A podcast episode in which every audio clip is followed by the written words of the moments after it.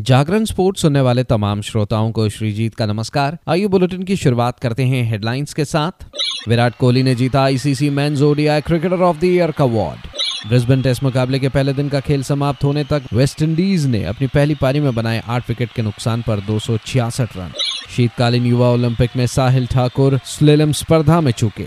अब खबरें विस्तार से। भारत और इंग्लैंड के बीच हैदराबाद के राजीव गांधी इंटरनेशनल स्टेडियम में पहला टेस्ट मुकाबला खेला जा रहा है, जहाँ पहले दिन का खेल समाप्त होने तक भारत ने अपनी पहली पारी में एक विकेट के नुकसान पर 119 रन बना लिए थे। भारत के लिए यशस्वी जायसवाल छिहत्तर रन बनाकर तो वही शुभमन गिल चौदह रन बनाकर क्रीज पर मौजूद थे। इंग्लैंड के लिए एकमात्र सफलता जैक लीच ने ली, जब उन्होंने रोहित शर्मा को चौबीस के योग पर आउट किया। आपको बता दें, इससे पहले इंग्लैंड ने टॉस जीतकर पहले बल्लेबाजी करने का फैसला किया था और इंग्लैंड की पूरी टीम अपनी पहली पारी में 246 रन पर ऑल आउट हो गई थी। इंग्लैंड के लिए कप्तान बेन स्टोक्स ने सर्वाधिक 70 रन बनाए तो वहीं बेस्टो सैंतीस रन बनाकर आउट हुए। उधर भारत के लिए रविंद्र जडेजा और रविचंद्रन अश्विन ने तीन तीन सफलताएँ हासिल की। इनके अलावा जसप्रीत बुमराह और अक्षर पटेल ने दो दो विकेट लिए। अब भारत की टीम कुल मिलाकर एक सौ सत्ताइस रनों से पीछे है, जबकि उनके नौ विकेट अब भी सुरक्षित हैं।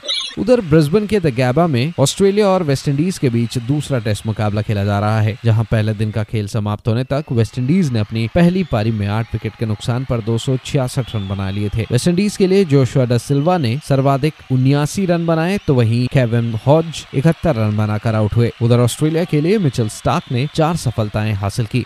आगे बढ़ते हैं, भारतीय स्टार बल्लेबाज विराट कोहली को पिछले साल उनके लाजवाब प्रदर्शन के लिए ICC men's one day cricketer of the year के अवार्ड से सम्मानित किया गया। कोहली के लिए 2023 का साल लाजवाब रहा था। वह वनडे वर्ल्ड कप में भारत के लिए सबसे ज़्यादा रन बनाने वाले बल्लेबाज होने के साथ प्लेयर ऑफ़ द टूर्नामेंट भी रहे थे। वहीं पैट कमिंस को ICC men's cricketer of the year का ताज मिला। कमिंस की अगुवाई में ऑस्ट्रेलिया छठवीं बार वनडे वर्ल्ड कप का खिताब उठाने में कामयाब रहा था। वहीं उन्हीं की अगुवाई में कंगारुओं ने वर्ल्ड टेस्ट चैंपियनशिप का गदा भी जीता था। King Kohli ICC men's one day cricketer of the year के साथ 10 आईसीसी अवार्ड जीतने वाले दुनिया के पहले खिलाड़ी बन गए हैं।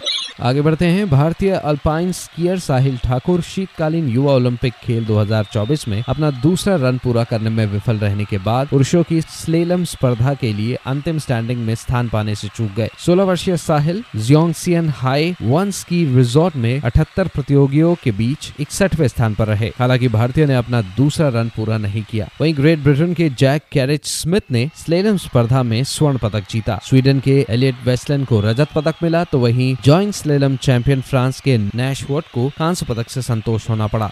तो फ़िलहाल इस अपडेट में इतना ही। खबरों का सिलसिला जारी रहेगा जागरण डॉट कॉम पर। और हाँ खेल जगत से जुड़ी तमाम बड़ी जानकारियों के लिए बने रहिए सिर्फ़ और सिर्फ़ जागरण डॉट कॉम पर। नमस्कार।